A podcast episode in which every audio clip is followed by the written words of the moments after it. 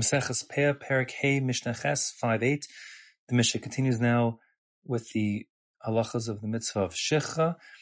The Mishnah is dealing with one basic point here, which is not every time one overlooks a bundle is Shechah applicable.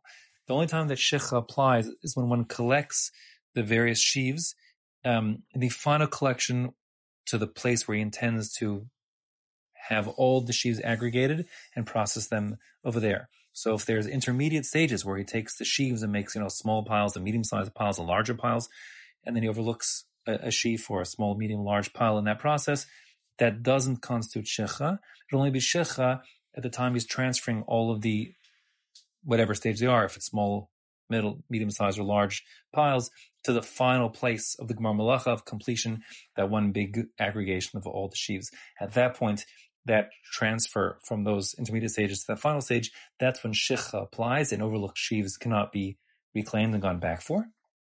Um, and the Mishnah makes a second one afterwards, which is if he subsequently decides to move that whole collection of all his grain to a new location, let's say to a separate second threshing floor, so then um, Shechah no longer applies there either. Shechah only applies the first time one transfers his smaller intermediate size bundles of grain to that final point of aggregation.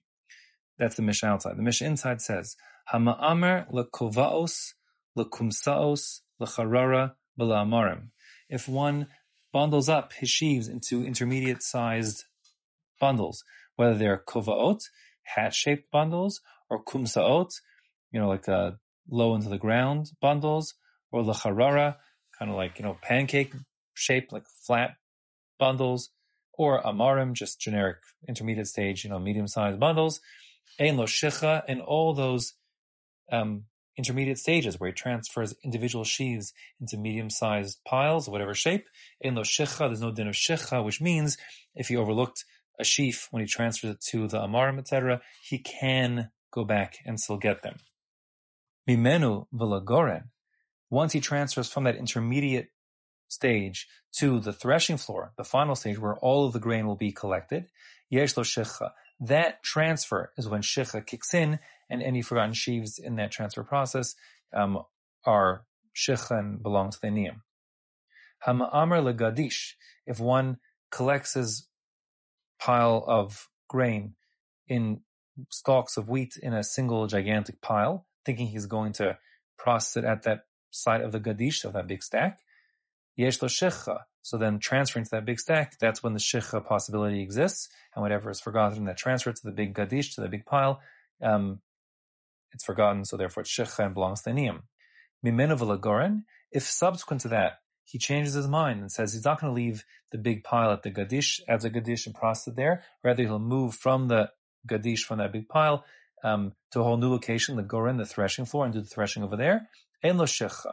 Then that transfer from the gadish to the goren, from the big aggregation in the field to the threshing floor, doesn't have the laws of Shechah, and if he overlooks some sheaves in that transfer, it still belongs to him. Zeh haklal, this is the principle. Kol hama'amer lamakom shu gemar melacha.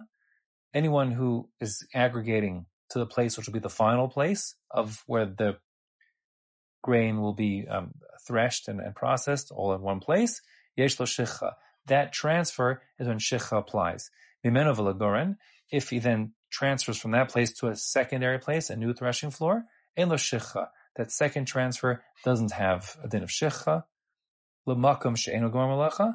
On the flip side, if one aggregates um, grain but to not the final expected destination of all this grain, ein lo Shechah. That intermediate transfer doesn't um, have the possibility of Shechah. Mimenu v'la goren, but when he then transfers from that pre-final stage to the ultimate place where he intends to thresh all this grain, yesh lo shechah, that transfer is where the halachas of Shechah apply.